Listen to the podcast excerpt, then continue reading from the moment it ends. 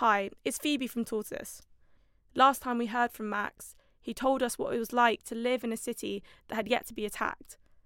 He sent us this voicemail from the streets of Poltava, where he says food is now running low. Uh, so it's Max. Uh, it's March 2nd, 2022. I'm in Poltava. I'm near the city market. So so far, I haven't. I didn't experience any shortages in food, water, uh, electricity, internet, shelters, that kind of stuff.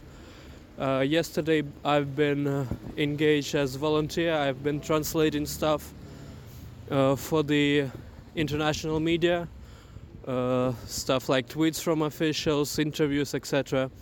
Uh, returning to the situation in Poltava, situation does deteriorate quickly, and I'm afraid the humanitarian breakdown is in sight. So I'm at a market that right now there is still food but we do experiencing a, a severe shortage of the affordable kinds of food.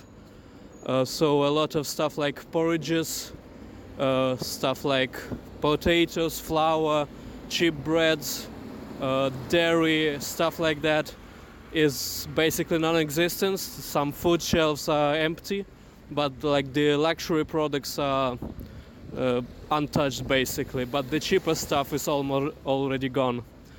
Uh, so I, I'm not a poor person, so it doesn't bother me that much as of yet.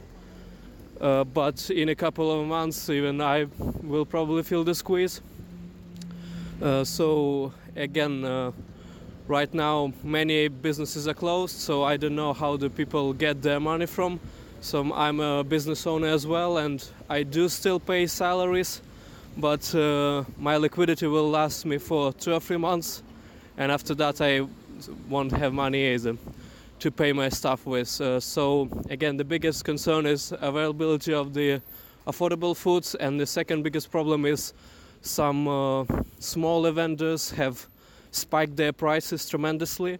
We're talking like twofold, uh, threefold, even fivefold. So the administration curbed the hikes among the bigger change, they threaten them with confiscation, but the smaller ones slip through the cracks. As for marauders, again, we uh, this policy has been used against uh, those that steal from the military. Those that steal from the civilian population are being tied up to the streetlight poles, are being duct taped for 24 hours without food or water.